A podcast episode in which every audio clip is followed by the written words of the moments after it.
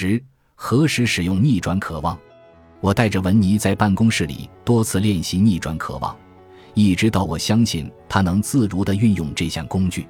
我感受到满满的能量，像是一直在健身一样。他承认，所以我应该何时使用这项工具呢？这是个好问题。他对本书提到的每一种工具都适用。和学会使用工具同样重要的是知道何时使用它。我们发现这件事不能交由命运安排。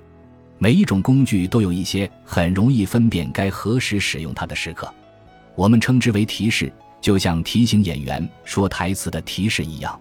每当你识别到提示时，你就要马上使用工具。对于逆转渴望，第一个提示很明显，就是在你即将做某件想要回避的事之前。比如，你必须要给一个让你害怕的人打电话，或者当你确实需要认真处理工作时，你感到焦躁和烦乱。在这些时刻，专注于你在开始行动时所感受到的痛苦，运用工具，直到你感受到最后一个步骤的能量在带着你向前。不要停下来思考，就让那股能量带着你推进你本想逃避的行动。第二个提示不那么明显，因为它存在于你的想法中。我们都有一样的坏习惯：当必须做一件非常不喜欢的事时，我们不会采取实际行动，而是会产生如下想法：为什么我必须做呢？我做不了，下周再做吧。诸如此类。面对痛苦，光靠思考无济于事，它只会让你更加想逃避。要让你的思维帮助你掌控痛苦，唯一方式是提醒你自己使用逆转渴望这个工具。这就是第二个提示。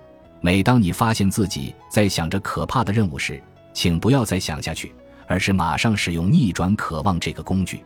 这个提示会训练你立刻使用工具，不管离采取行动还有多远，你需要用来激励自己前行的力量只能在当下产生。每当用到第二个提示时，你就是在往无形的银行账户里储蓄，只不过你储蓄的是能量而不是金钱，最终。你将会积累足够多的能量来采取行动。文尼有机会检验了这一说法。要彻底改变以前的生活，他就需要做一些事，其中一件就是给那位被他放了鸽子的俱乐部大老板致电。向这位大老板求一份工作已经足够让文尼感到恐惧了，但现在他还得请求大老板原谅他。每次想到不可能，我做不到，就是文尼使用逆转渴望的提示。两个星期之后，文尼拨打了电话，这让他自己都无比震惊。大老板五天没有回电，这让文尼有机会多用了几百遍提示。最终，可怕的回电来了，大老板痛斥了文尼一顿。这是我人生中最漫长的五分钟，文尼说道。然后，大老板接了另一个打来的电话，让文尼又等了五分钟。文尼使用了逆转渴望，于是他。期待着五分钟后会有更多的谩骂，但刚才的电话刚好是一位喜剧演员打来的，他想要取消当晚的演出，大老板就把这个机会给了已经被封杀的文尼。对于这一系列的反转，文尼目瞪口呆。他说：“撞大运了，是吧？”